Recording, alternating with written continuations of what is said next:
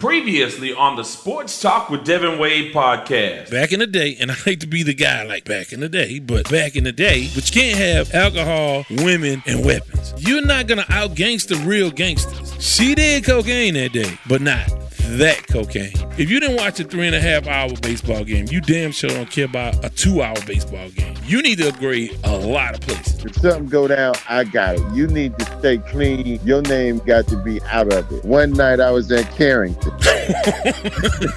a lot of bad stories start with one night I was at Carrington. right. Well, I think that they get paid $30 million to figure that out. if you ain't doing that, you're not on my level. We believe in change and we're prepared for it with new techniques and new approaches. And as for our part, we feel that you're the best pieces of manpower available in this whole region. Let it go out there today, baby. Three, two, one. And once again, our mighty ship is back on course. Welcome to the Sports Talk with Devin Wade podcast. Oh, mama, there goes that man. You roll. Show. Welcome, welcome, welcome to another edition of the Sports Talk with Devin Wade podcast. So glad that you are joining us for this edition. It's been a minute, but I'm back, and I am glad that you are here for this one. It should be a whole lot of fun. We hope to inform and entertain and provide a little bit of insight for you. And we have a special guest, and I'll tell you all about that in just a second. But first and foremost, welcome to all the people who are listening to the podcast for the very first time. We certainly appreciate that. We invite you to become a part of this community that we are building, and you can do so several ways, and I'll tell you about that in just a second. And also, shouts out to all the people who listen to each and every episode, who share, like, comment, call the sports line. Shouts out to you all, and we welcome you back. And finally, welcome aboard to all of those who know who Tony Yayo is. I had to find that out over the last couple of days. Uh, you'll find out why in just a little bit. But uh, welcome to each and every one of you. Thank you, thank you, thank you. And we want to invite you guys to be interactive. I talked about that. And the way to do so is by calling a sports line. We made a phone line available for you guys 24 hours a day to leave a message. You can ask a question, make a comment, give us some feedback, make a request, all of those things by calling 832 941 6614. That's 832 941 6614. In addition to that, you can go on Facebook to the Sports Talk with Devin Wade page and group. We want you to join the group and like the page.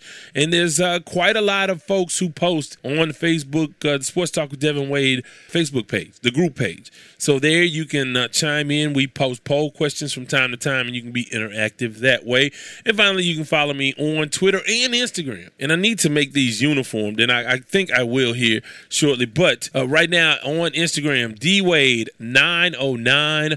D Wade 909. I think the biggest thing that I've done lately is to start posting more on Instagram. So I'm providing a lot more content on Instagram not of my own volition. I, it's been sort of thrust upon me. I've been told that this is something that I need to do.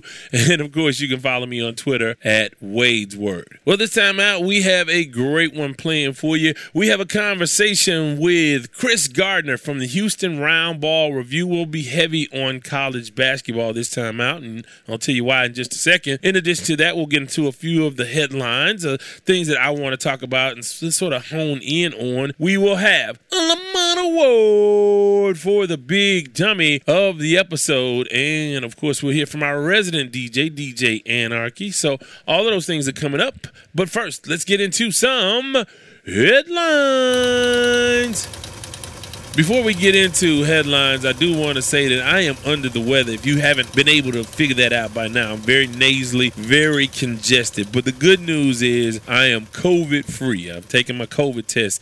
Anytime you get sick these days, you have to take the test. But I think it's just a good old fashioned head cold. So uh, it's I've really been under the weather for a couple of days. And really, this podcast was supposed to come out a few days ago, and I've just been trying to recuperate and get myself back together. So thank you for asking or thank you for noticing. And if it's sort of annoying, just please bear with me for this episode as we kind of get through this as I uh, recover from this head cold. But normally in headlines, we talk about the biggest stories of the week. And I think the NBA and down the stretch and some of the things that are happening in the NBA are the sort of the biggest things right now. We're leading into the draft. Major League Baseball's underway. Astros not off to a great start. I'll touch on baseball a little bit later on.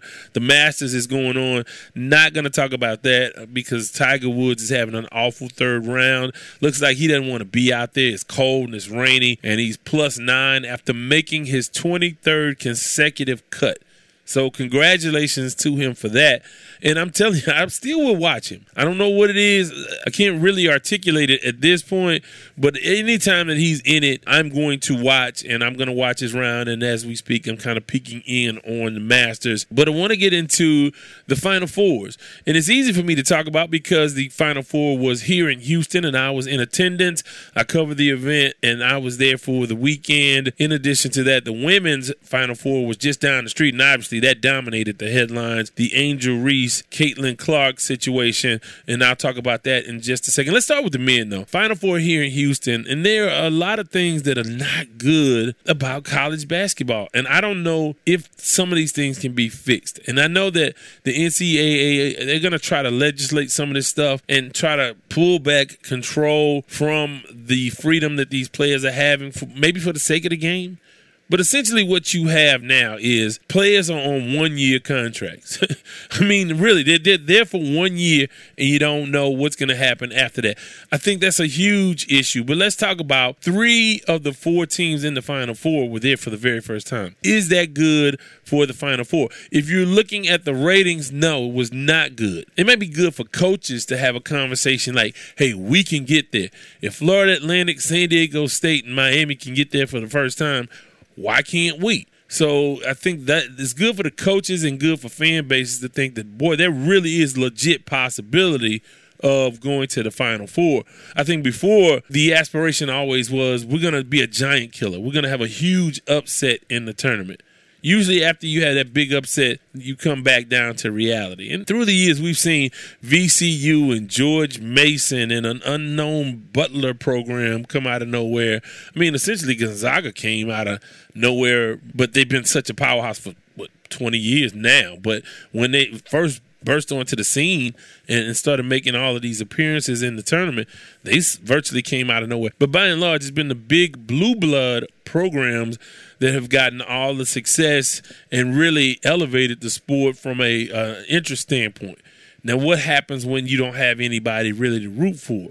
And you have these fan bases. And what hurt here in Houston is, man, all the programs were so far away from the city. So it wasn't even a regional thing. So unless you were just an alum of that school and you happen to live in Houston or nearby, in which there aren't as many as say a North Carolina or Duke or you know you name your program Kentucky, Kansas, Texas, even U of H, any of those schools, it would have been much, a much, much better, much more entertaining, well, a much more exciting uh, Final Four.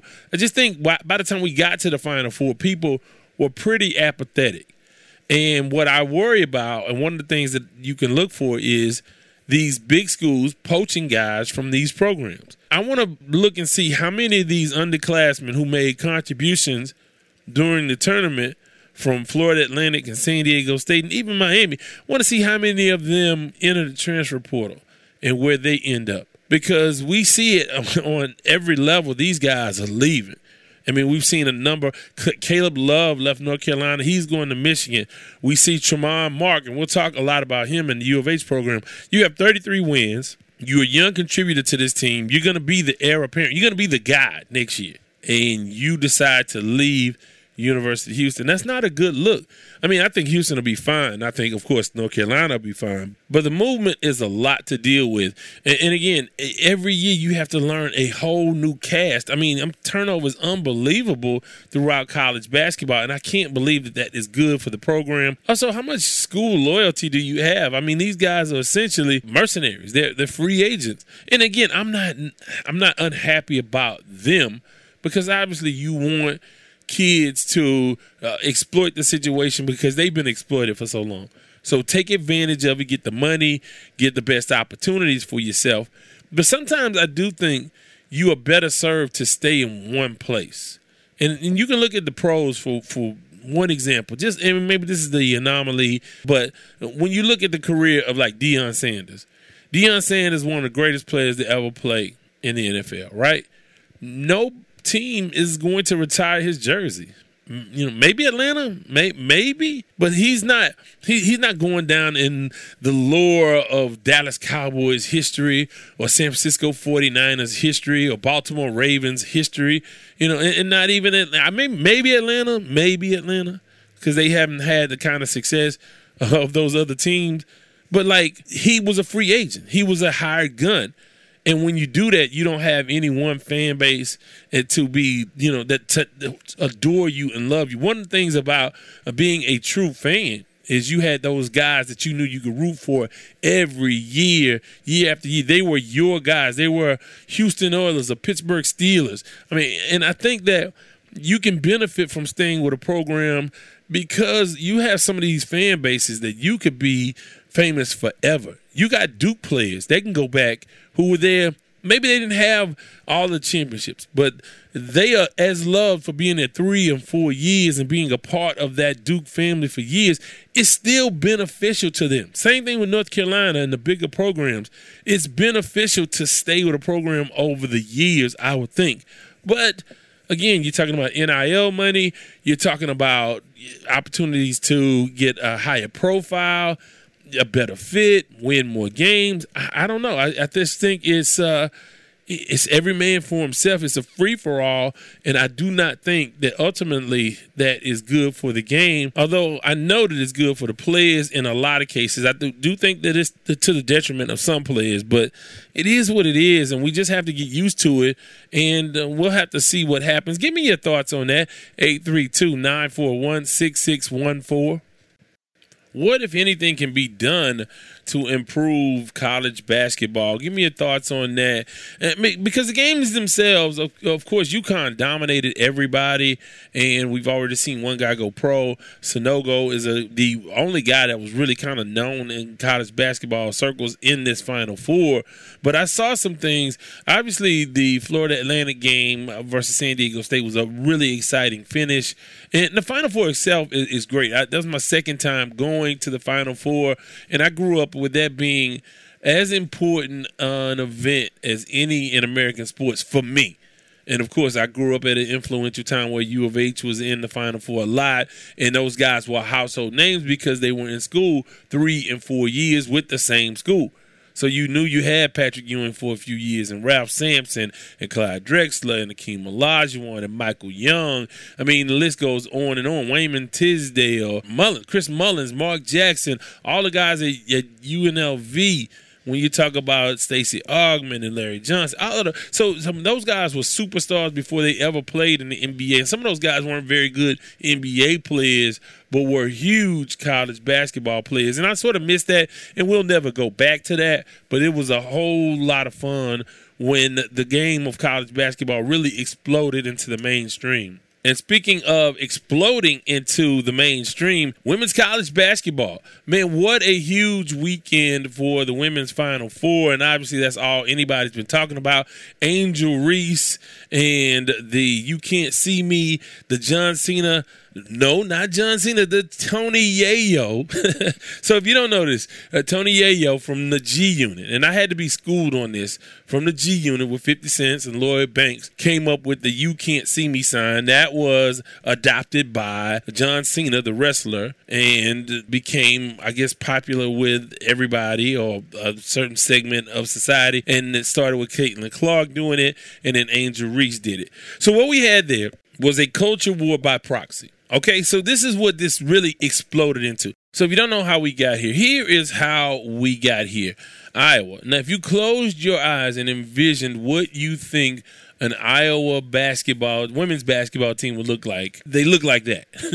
okay, now maybe I'm just stereotyping, but that's sort of the thing. It's pretty much uh, an all-white team versus LSU and the newly sort of minted Bayou Barbie, Angel Reese, and uh, all-black LSU Tiger team. So they met in the final. Here's what was going on. Caitlin Clark is transformative. She's one of the, the greats already, and she has another year to play college basketball. She is phenomenal. She is the truth. And if you want to know, some people think, oh, all of this hype behind Caitlin Clark is because she's white. Well, no. She can ball. She can ball for real. Before this performance in the NCAA tournament for on the women's side, the most dominant performance I saw was that of Sheryl Swoopes. Sheryl Swoopes was uh, amazing in what 92 I think was her year? 92 uh, in the tournament well Caitlin Clark broke her records. Now she took a, an extra game to get there but she had back-to-back 40 point games. Not only that they beat South Carolina in the semifinal. South Carolina is in the SEC and uh, so is LSU. But Caitlin Clark went in there and put in work in back-to-back 40-point performances. So obviously, all the hype, all the talk in this tournament, and, and throughout sports, really has been about Caitlin Clark, Caitlin Clark, Caitlin Clark. Well, she also has some swag about her. She she's also an intense trash talker, and she competes and she talks noise. And at some point uh, versus Louisville, she waved a hand in front of her face, making the John Cena slash Tony Yayo sign. You can't see me. Then there was a point in the South Carolina game where there was a, a player on the perimeter about to shoot a three pointer, and she just waved her off and like, if she wants to shoot it, let her shoot it. And so that was seen by a lot of folks. First of all, it was a lot of laughing and joking about it, which it was it was funny and disrespectful at the same time. However, I mean, I think the media obviously hopped, hopped on that and made that a bigger deal than it was. We'll get into why she waved off a little bit later on because there are basketball reasons why all of that happened. So basically, she did the John Cena slash Tony Yayo. Come the finals, when LSU was just clearly dominating them and won that game. I mean, they put up 102 points, blew them out of the water, had an extremely incredible shooting game from the perimeter, hitting three pointers and, and, really doing something they haven't done all season from the three point line. That happened. So she started doing the John Cena and pointed to her ring finger where the championship ring is going to go. And she followed Caitlin Clark around, waving her hand sort of in her face. Caitlin Clark seemed to not even be oblivious to it or where she was ignoring it or whatever. That happened. So then the the culture war by proxy started to happen. So you had a lot of people being Karen on behalf of Caitlin Clark. And what I mean by that, you know, you had a lot of people wanting to make Caitlin Clark this victim when she was about that life. She was in the arena, she did it, she talked noise, she did her thing, but there were a lot of people who wanted to make her a Karen, like, oh no, you know, this was horrible sportsmanship. They used pretty crude terms to describe Angel Reese and what she did, calling her classless, a effing idiot. It was a lot going on with that. And so right there, Twitter just went to war. It went down on Twitter, and a lot of people chimed in, including Shaq. And I mean, you name it, people have climbed in on this. And all of these, this is what I call a drive-by controversy because you have people who do not pay attention to women's college sports that hop in. And when one side hops in, I guess this imaginary one side versus the other, when one side hops in, the other side hops in. But it didn't stop there because Jill Biden, the first lady, was in attendance and she got caught up in the moment and she was like, "Oh, this was such a great game. Maybe both teams should go, come to the White House." And that was like a huge faux pas. We don't celebrate second place in America. We don't do that. Only the champs go. Now, do I think that there was some sort of malice there or she wanted to, to look out for the, the white team that got bested in the finals? I don't think it was that. I think she was there. She got caught up in the moment. And she was like, oh man, this is such a wonderful weekend. The energy, I'm sure, was incredible. We've never seen anything like this in the Final Four.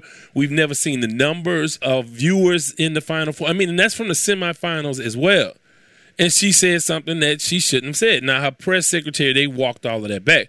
But Angel Reese was in her feelings big time about that. And she was like, I don't want to go see the Bidens.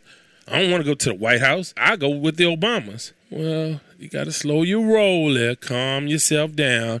In, in, addition to that, this was the, the wildest thing. She said that Jill Biden was supposed to come in the locker room before the game, and the team said that they did not want her to come into the locker room because Joe Biden picked uh, Michigan to beat them in his bracket. See, this is where all this stuff gets a lot extra. I mean, it gets really, really extra. there's so many levels to it. So let me start by saying this 90% of what Angel Reese did on the floor, no problem.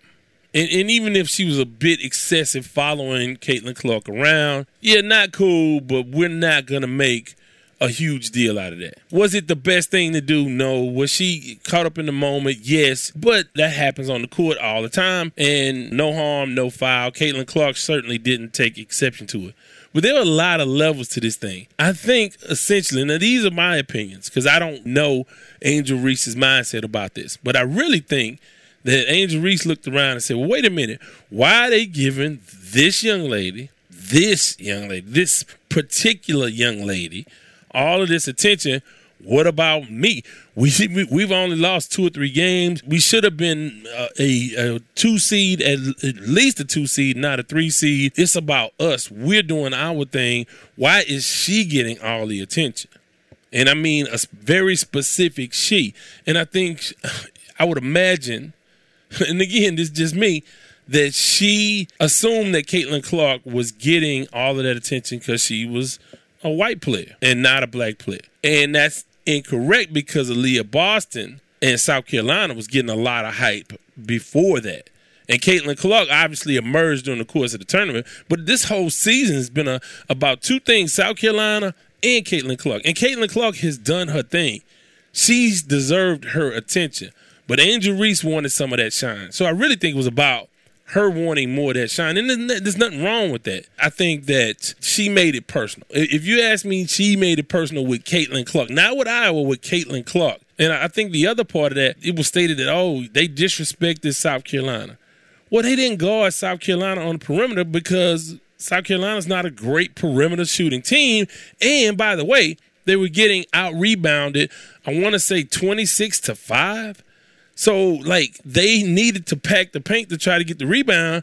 So, if you're to have somebody out there on the perimeter shooting the ball, shoot away. We're just going to try to play for the rebound. It was a basketball decision.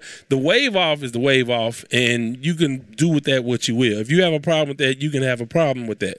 But I don't generally have a problem with any of it. But in the backdrop of all this, you have a situation, and nobody's talking about. Everybody's talking about well, women talk trash all the time. Women, you know, this is going on, and I think the NCAA is going to probably address this on some level because they don't want the controversy to sort of outshine the game itself. However, the controversy will bring many more eyeballs to the game of women's basketball. So I think, yeah, while the controversy may not be good for the game per se, it is good for the game because it's going to get people talking. People cannot wait to see Iowa versus LSU next year. And I bet you that they will schedule that in the regular season. But in the backdrop of all of that trash talking on both sides, which again, I don't generally have a problem with any of it, you have a situation with a young lady named Jamirah Shutes from Memphis. She was charged with assault. She plays for Memphis and she played against Bowling Green in the WNIT semifinal. And what she did was she got angry about something, and in the handshake line after the game, in which Memphis lost to Bowling Green, she punched this young lady, Elissa Brett, a white player, in the face at Bowling Green. And instead of letting it go and, you know, sort of brushing it off and, you know, maybe whatever suspension, whatever, uh, she was uh, arrested and charged with assault.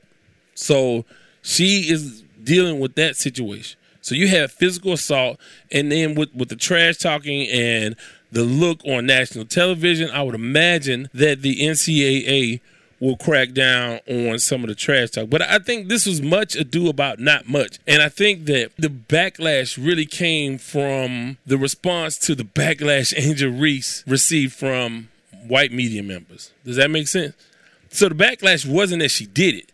The backlash came because she got backlash and the way it came. And then it got into a larger discussion about how women, black women, are perceived. And that's a real issue and that needs to be addressed. And you address that by having more what? African Americans as editors on editorial boards who are in the newsroom making these decisions, having these conversations, writing these stories.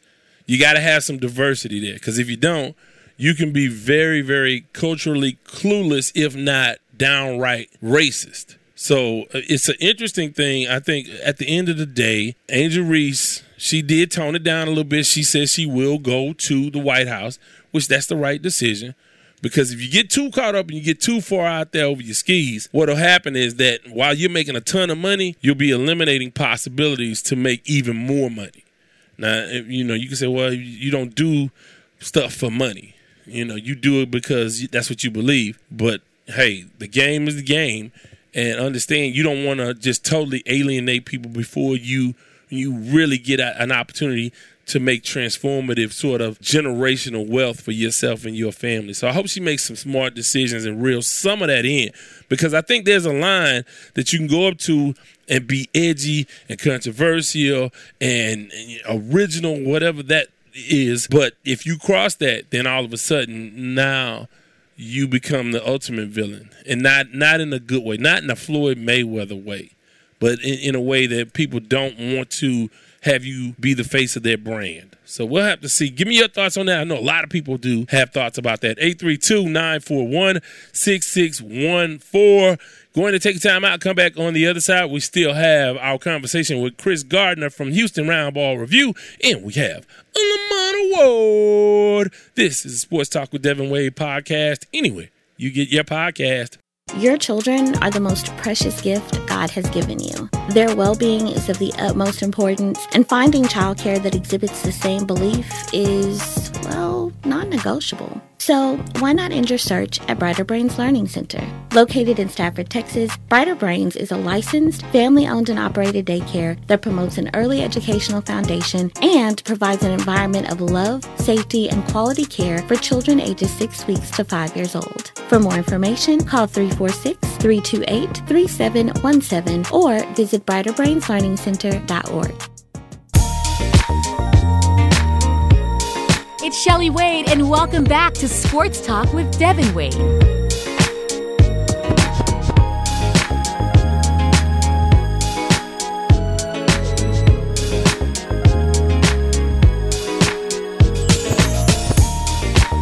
I have a lot of thank yous I want to issue out to you all because it's been a minute since I've come to you with the podcast. I've been extremely busy doing a number of things, not the least of which is on Final Four weekend, we had our very first KTSU Sports Talk live remote. We went to the world famous Breakfast Club and uh, did live remote, and it was fantastic. My guy Haywood Jeffires came through. He always comes through whenever I need him. He always shows up up, and he uh, he was there to hang out and have a conversation. We talked a little college basketball with him. Also, head coach Johnny Jones of the Texas Southern Tigers, and uh, in addition to that, we had our athletic director, Dr. Kevin Granger, our vice president of intercollegiate athletics. He showed up and he was there. In addition to that, Ricky Winslow from Phi Slama Jama showed up and we had a chance to visit with him. But the big guest was Jesse Jackson. Had a chance to talk to Reverend Jesse Jackson, the same Jesse Jackson,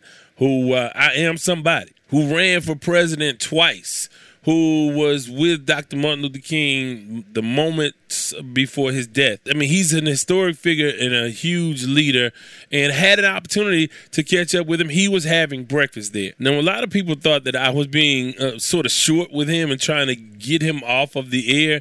So let me explain to folks if you don't know what happened and you were listening. So what essentially happened was his handlers come up and say to me, "You have two, maybe three minutes." My general manager comes up to me and says, "Hey, two, three minutes. Don't ask him, you know, too much. Just sort of, you know, why he's in Houston.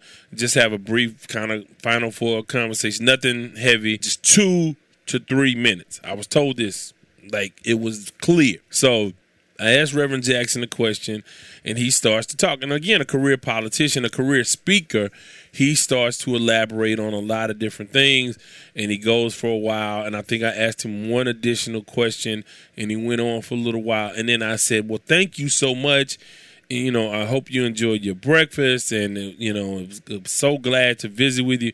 And then he kept going, and so I would have loved to really indulge that conversation, but I couldn't because again, I was trying to respect the parameters of the folks who are handling, you know, him and his situation right now because he's not in great health. And uh, again, uh, I wanted to be respectful. I didn't rush.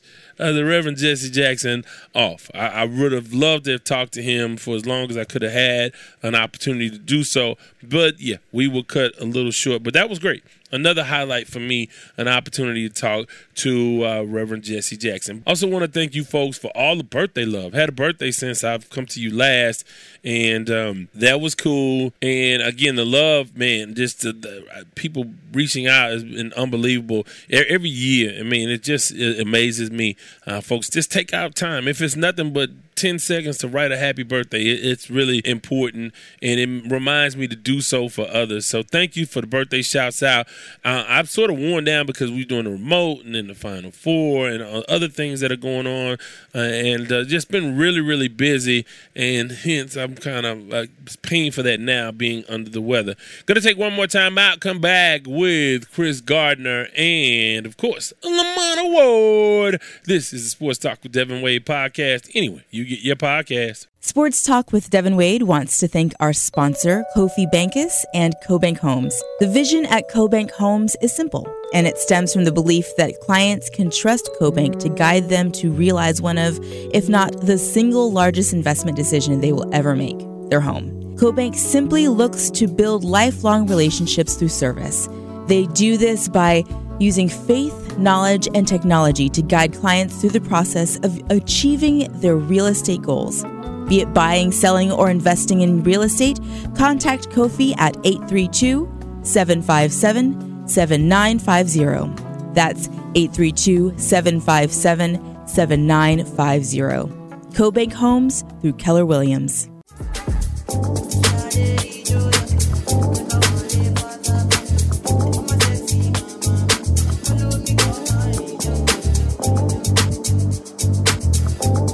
You are now listening to House Play, House Play, House Play, House Play, House Play, House. DJ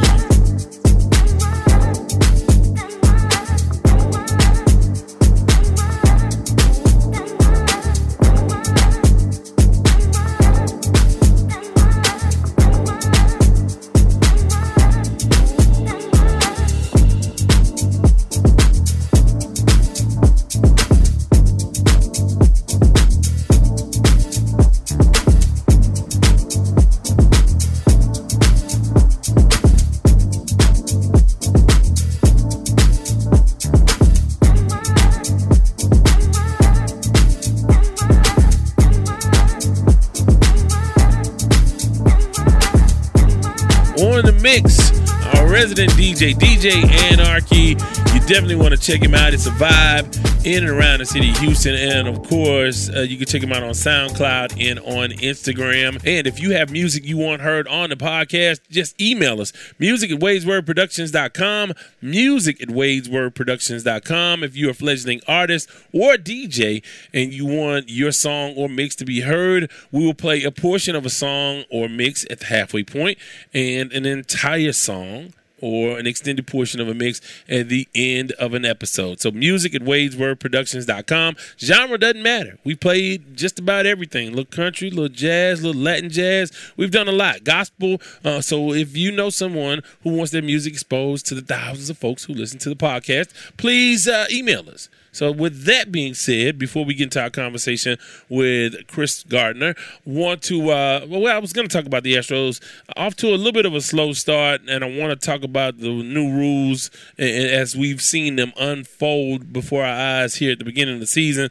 I didn't count spring training because I didn't watch a lot of spring training, but I have watched some Major League Baseball since opening day. But the Astros riddled with injuries, still no Altuve, Brantley, McCullers and not the start that you would want. And uh, even Dusty's sort of toying with the top of that lineup, and uh, we'll have to see if that'll help turn things around. It's okay, you know, we're only eight games in, so they'll be fine.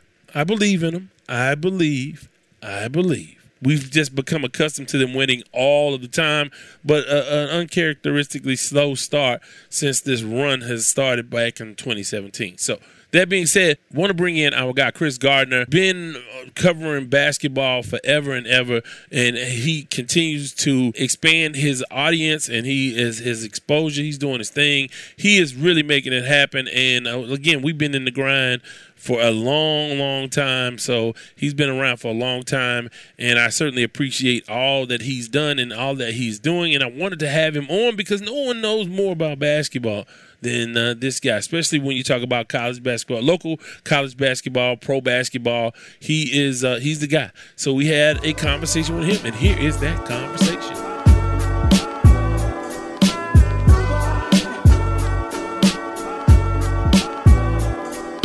From the Houston Round Ball Review, a guy who knows any and everything about basketball on both the college and professional levels, our guy, Kris Gardner. How are you? I'm doing great, man. How you doing? Great, man. It was great to see you over the weekend at the Final Four. We don't run into each other nearly enough. So it's always good to see you and catch up with you. And of course, when you talk about basketball, I always like to reach out to you and get your take and your opinion. And uh, it was a big weekend, Final Four weekend here in Houston, final women's Final Four in Dallas. I want to start on the men's side. On the men's side, the national ratings, I guess 14 under 15 million people took in the championship game, the lowest like ever. Uh, talk a little bit Mm-hmm. about the lack of popularity. Was this a one off because there were no real traditional blue bloods, or was this more about the trend that we'll see moving forward in men's college basketball? I, I think it's more of the former of not enough blue bloods. You know, men's tournament March Madness is great for the upsets in the early rounds, the first and second round. But in terms of TV ratings, the name programs, blue bloods, is what folks want to see in the Final Four. Whether to cheer them or hate on them and boo them, they want to see them. Well, you know, and you look at name recognition. I mean, you follow basketball m- much more closely than I do. How many of these guys in the Final Four were you really familiar with outside of maybe Sin- Sanogo at, at Connecticut? How many guys did you really know and be like, hey, we better watch out for this guy? Well, you know, as Joe fan, Joe and Jill fan, it didn't recognize any of them. you know, let's be real, Devin. They didn't know anybody from San Diego State, hardly anybody from Miami. Folks learned about Miami after they beat the Longhorns and the Cougars last week. So prior to that, they didn't know who they were. And UConn, Adama Sanogo, that's East Coast. You don't keep up with a lot of UConn people in the UConn teams here in the South. So that's another part of it. The, the teams, UConn is a blue blood now. I mean, five titles in 25 years, but they haven't been in a tournament on the men's side for a while. So that all factors into it. And ratings were low, but it's still almost 15 million people tuned in. Yeah, and I wonder, I mean, and I try to explain to people of a certain age that, hey, man, college basketball, those guys were household names. Many, many more guys were household names back in the day. How can that trend sort of, let me go back to this. With three out of four first time programs in Mm-hmm. the Final Four, was that good or is that bad? Or is there good in that and bad in that? Both. I think it's, it's good to, for more parity, but it's bad for the lack of name recognition for TV. You know, the storylines were good. You know, that semifinal, Lamont Butler hit that game winning shot over Florida Atlantic. That was great. Great TV. It was hype. But no one knew who, they were. There weren't name players, name recognition prior to that game. You know, the upsets are good, but upsets means the favorite team or the more well known team, more popular team got beat. So that means the lesser team advanced into the tournament. So that's a problem for TV. Well, you look at the, a situation where a lot of guys have entered the transfer portal as well. I looked at the teams, and you can tell me your thoughts, and do you agree with this? I looked at like a Florida Atlantic, and I looked at San Diego State, to a lesser extent Miami, and I'm like, they're going to be guys off of all three of these teams that are going to get poached by bigger programs. Do you think that uh, those three programs are susceptible to that because they did have so much, much success, or do you think these schools can keep these kids a, as a unit? Oh no, I, I think all three of them will lose players. I mean, let's be real, Devin. We can just talk local. The Houston Cougars lost a player, Tramon Mark, and the Cougars are more obviously they didn't get to the Final Four, but they're more nationally known than Florida Atlantic, and San Diego State, and then Baylor losing a, a key piece like L.J. Cryer. That's a recent national champion. So if it can happen to bigger programs, it can definitely happen to San Diego State, Miami, and Florida Atlantic for sure. So I want to talk about Tramon Mark because that just doesn't seem to make sense to me unless it's just strictly a financial move or maybe some things behind the scenes. And, and you have a lot more insight on that. But you have a team that was a number one seed. They spent seven weeks at number one. He was the heir apparent after Sasser graduates and moves on. It looked like it was going to be his team along with Shed. And then you got you guys like Sharpe and Arceneaux coming up, and, and, you still had Roberts coming back. But what happened there? What was that move? To, I mean, what knowledge uh, can you impart as it pertains to why Tramon Mark left the U of H program? It was not a surprise to folks around the program. I was in a conversation less than the last few days to look for it. So that was prior to Tramon making the announcement on that on Saturday. So it was not a surprise to me. Clearly, folks on outside, I mean, everything you just said made sense. You know, why would he leave? You know, the Cougs are ready to go to the Big 12. It would have been his team next year. A lot of different factors. But one, Tramon, from what I've been told, in his mind, would have gone to the NBA after his sophomore year. But he got hurt. So that pushed back his plan. He was not the main option this year, with, you know, but he was behind Marcus Sasser and Jarace Walker. Some kids don't want to wait, don't want to be patient. You know, they hear outside voices. Why don't you get more touches? Why aren't they going through you more? You can go somewhere else, get better opportunities, and possibly get better NIL. So all that played a factor also. You know, the kids now saying declaring for the draft but maintaining my eligibility. Come on, not getting drafted. Definitely right, not this right. year. You know, so he is he going to return? You think uh, to U of H? No. You think Shed is gone too? No, no. I think Jamal's coming back. Okay, okay. You think okay? So so Shed will be back. But mm-hmm. but of course we know that Mark is gone, and I know the kid you just mentioned, Cry from Baylor, is considering U of H. Is that a good fit for him? In terms of well, let's look at it. He's a better shooter, three point shooter than Jamon Jamal. He's more accurate three point shooter than Marcus Sasser. Marcus Sasser was an All American this year. Marcus Sasser was the winner of the best shooting guard of the Jerry West Award this year. So Houston could tell LJ, you can go into Marcus Sasser's role and shine and excel, be like Quinn Grimes and Sasser. And he's a better shooters, both of them, percentage wise. So from a scoring standpoint and shooting standpoint, yes, he is a better fit. So I mean, but, he's. I know he has one visit with U of H. He's setting up another. Do you think that uh, Coach Kelvin Sampson can close the deal with that one visit? From a basketball standpoint, yes. From a fit standpoint, yes. The question is, and just being real with the audience, is NIL. How much of a role will that play in his decision? Now, is there someone that reaches out to Mattress Mack and says, "Hey, this is what we have to do"? Or the, I mean, obviously each program. You have, said it. You said it, Devin. You said it.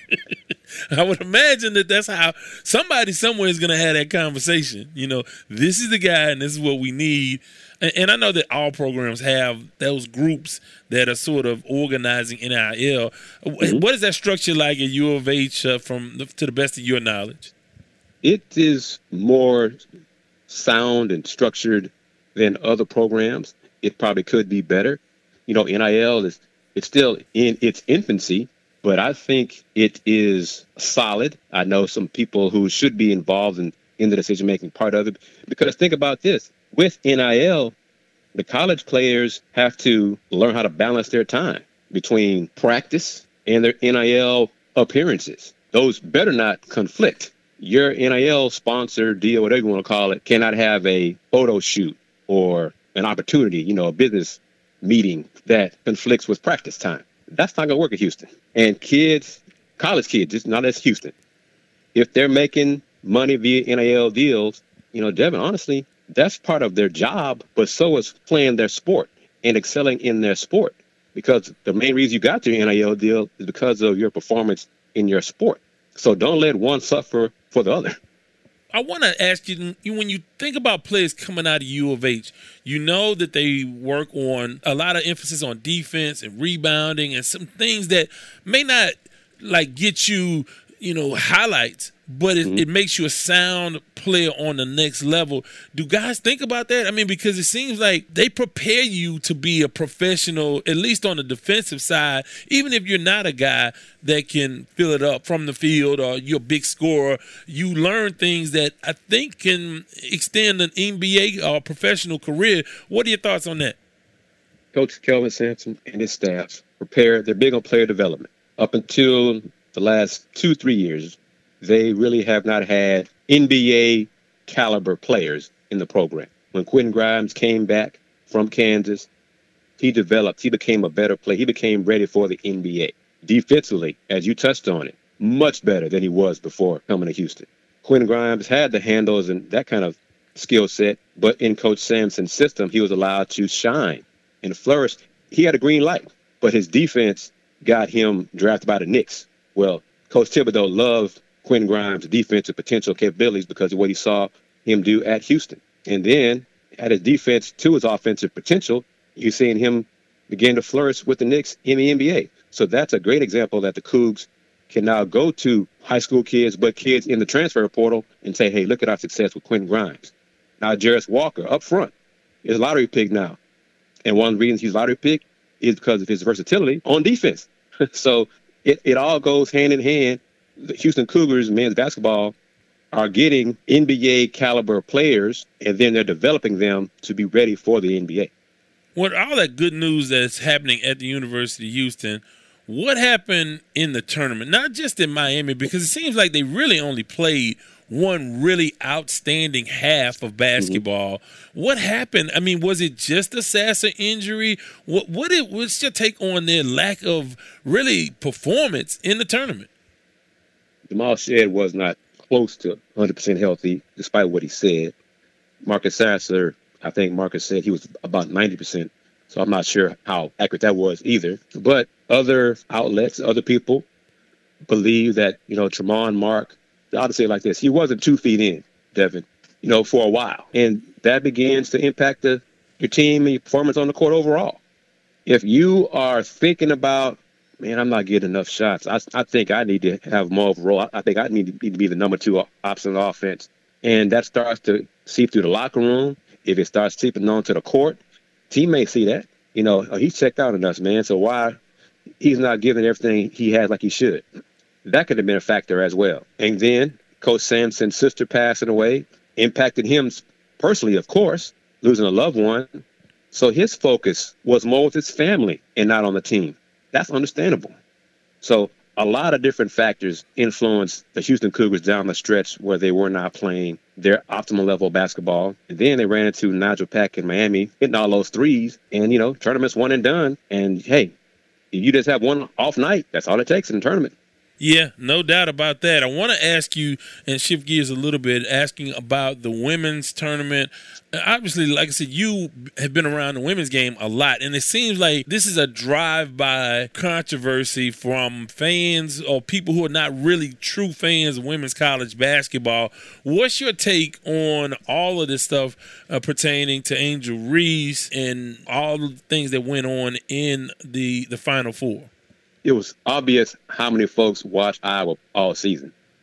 you know, not not as many as people come out the woodworks and defending Caitlin Clark for Angel doing the "and you see me" kind of thing in the title title game. Caitlin Clark had no problem with that.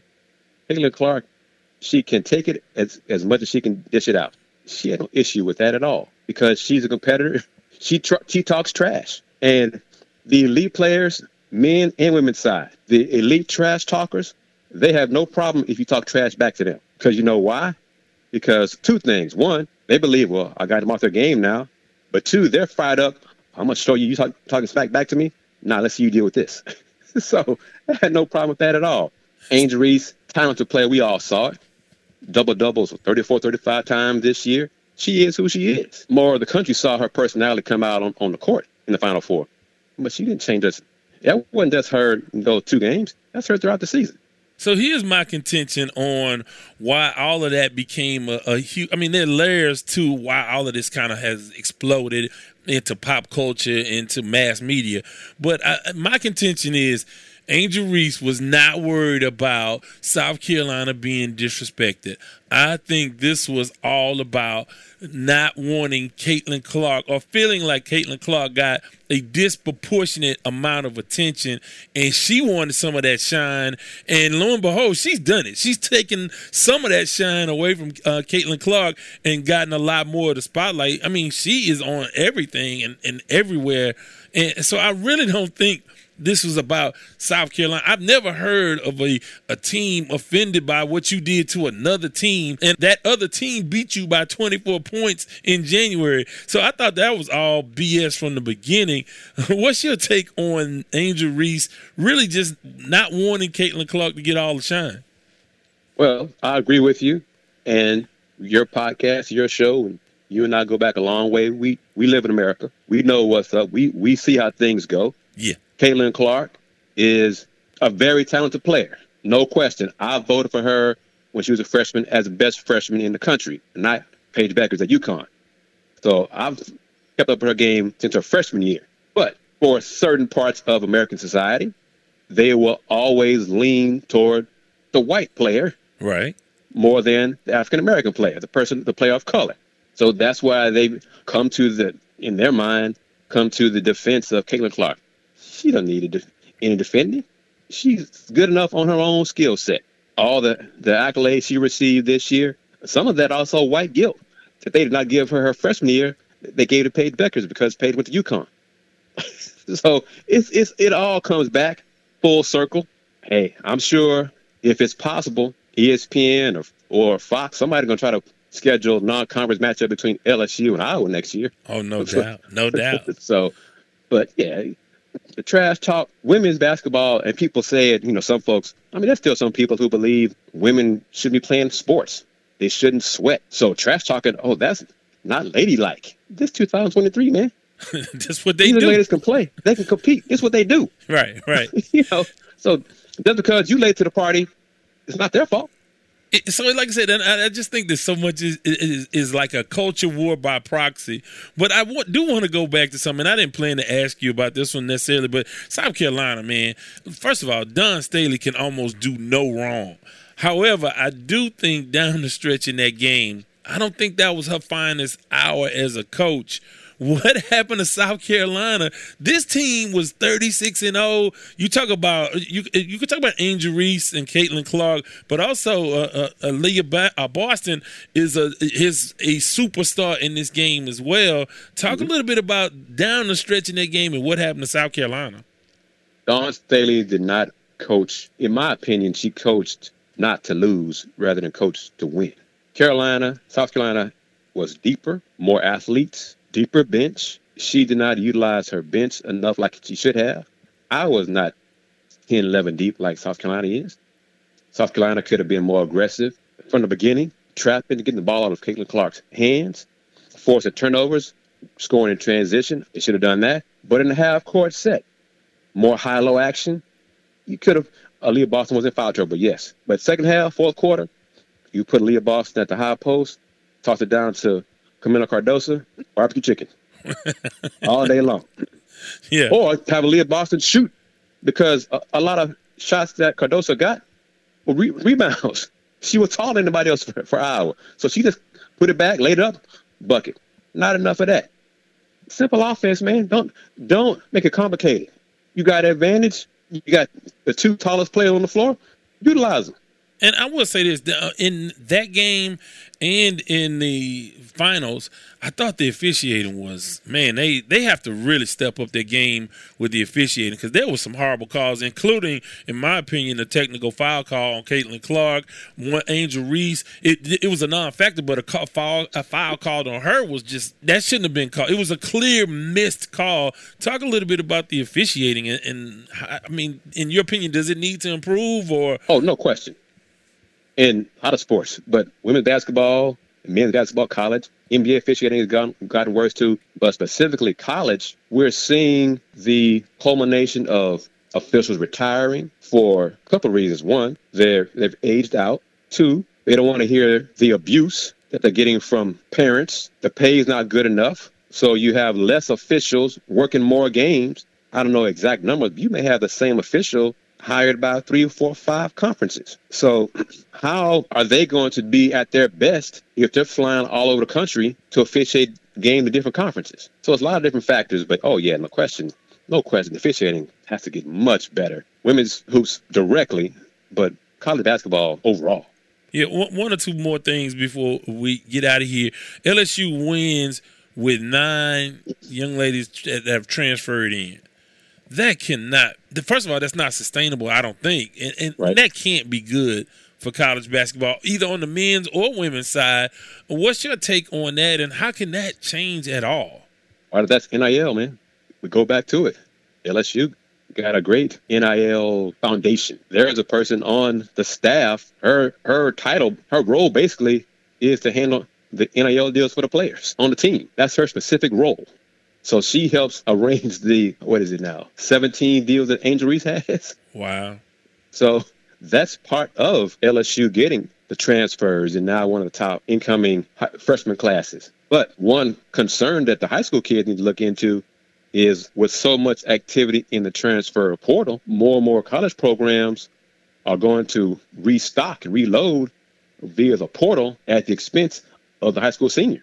Wow, I mean that's yeah. You you start to look at it now. It's like NBA free agency on the mm-hmm. college level, and yeah, that can be really discouraging. And then what it does, it, it seems like that would create a scenario where you had a minor leagues, and then when, when they're ready, it's like the, the, in baseball, the, the Kansas City Royals or the Oakland A's, and when they get good enough, then here come the Yankees and the, the Red Sox and the Dodgers and the Mets coming up to just sign them as free agents. That's pretty discouraging encouraging. Is there any thought anywhere in college basketball uh, about, as it pertains to LSU and Kim Mulkey, about her lack of support for Brittney Griner? Because it seemed like back in the day, if if I saw you not have the back of your superstar that gave you a, a, a national championship, I, that would give me pause before I would select LSU as my, my school. Agree. I agree agree with you, and I may upset some folks when I say this, that's okay. I've, nice. I've upset folks before, but that's my. I have I have a bigger issue with Angel Reese and the players playing for Kim Mulkey than anything else, because Kim Mulkey did not have Brittney Griner's back. Not even a little bit. not even a little bit. So I got issue with that, and I think um, some of the top high school players have committed to LSU. It didn't bother you that she basically just completely disrespected her best player and y'all still gonna play it for? You know, so yeah, I got I have more of a problem with that than a lot of other stuff. So I was that was like the last straw for me and Kim Mulkey because she just had completely ignored Nicki Collen, who never coached Brittney at Baylor, defended Brittney more than Kim Mulkey did.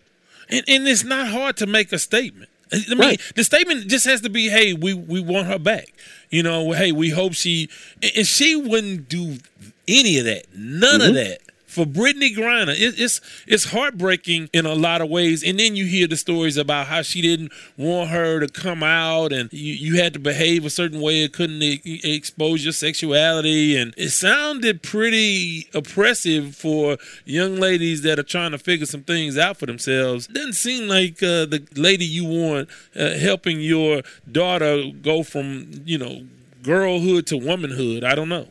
I agree with you on that. So I would not. It's you know I'm not a parent. I don't have a daughter, but I would not if I was asked to make suggestions about where my daughter should, you know, a friend's daughter should go to play for, you know, attend a college and play for a coach. LSU was not on the list because of Kim Mulkey and how she hurt the whole Brittney Griner situation, and of course some other stuff I've heard about. But LSU ain't it. Yeah.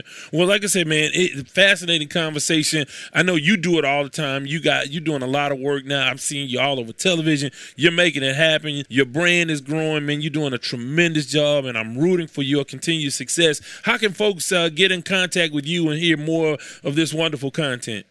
Man, I thank you for those kind words. My website is HoustonRoundBallReview.com. Same thing on YouTube, Houston Round Ball Review on Instagram and TikTok for now until it gets banned. But uh, follow me there, and, of course on Twitter at T H E V. Some of us say the H R Review. So Twitter T H E H R Review. Then the website and everywhere else Houston Round Ball Review. And what's your catchphrase? Because I love it. Local name, global perspective. That's my man. And you know what? We've been at this thing for a long time in this market. And, and like I said, it's nice to see your familiar face and, and really uh, you getting to enjoy some of the fruits of your years of labor, man. And you you picked the lane many years ago and you have been true to it. And that's why you're so great at it. So continue success. And we hope to visit with you again. I look forward to it, Devin, man. Thank you very much as always, man. You take care. To have your comments heard, call 832-941-6614. Want to thank our guy Kris Gardner. Looking forward to visiting with him again, and be sure to check him out. Houston Round Ball Review. He's doing his thing. But with that, it's time for the Lamont Award.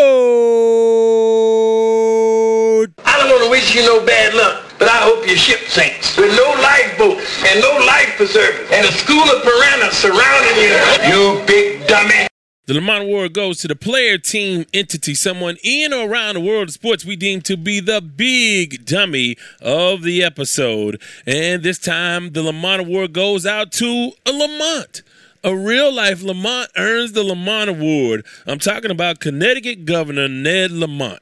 Now, he came down to support the UConn Huskies in the Final Four, and he has some things to say about Houston. Uh, among them was this quote quote, after winning the semifinals, you walk around downtown Houston, which is butt ugly, not much there, end quote. Wait a minute, what? what? Are you taking shots at my city? At my city? Of course, he's walked that back a little bit and he talked about how gracious the people were. But before he got a chance to walk those statements back a little bit, he got checked by our mayor, my mayor. Had a chance to talk to him a number of times. I got pictures with him on Instagram. Houston's mayor, Sylvester Turner, he said, quote, we feed you, dine you, host you, house you, clean up after you, and you're to go back and talk about butt ugly? Which end was he looking from? End quote. I mean, they went back and forth and said a lot, of other things. But, man, uh, Ned Lamont, don't make me go to Google Maps on you and I don't have any reason to go to Connecticut unless Bristol, the folks from Bristol call. I don't anticipate that call coming. But other than that, Connecticut, what are you really talking about here? What are we really talking about? And where were you? Where were you that you were talking about in the city of Houston? So now, if you had complaints about the traffic, I got it. It was very humid. It was very hot. If you want to talk about, I mean, for April, I mean, for the first day of April, it was really hot and really, it was like 90 degrees. It was really humid. If you want to talk about the weather, I'm cool with that. But don't don't come at my city because I will Google Map Hartford or what some of these other towns, Milford or New Haven. I'm telling you, I have no real dealings with Connecticut. I don't know anybody that knows anything about Connecticut other than the basketball team in Bristol. So there you have it. So those are the two things I know about Connecticut. But if I Google Map, y'all better have some hell of a downtown in New Haven or Hartford or what? What is your what is the the, the capital? Is it Hartford? Hartford. Look, you guys couldn't even keep a hockey team. How you gonna come in? And it's cold there.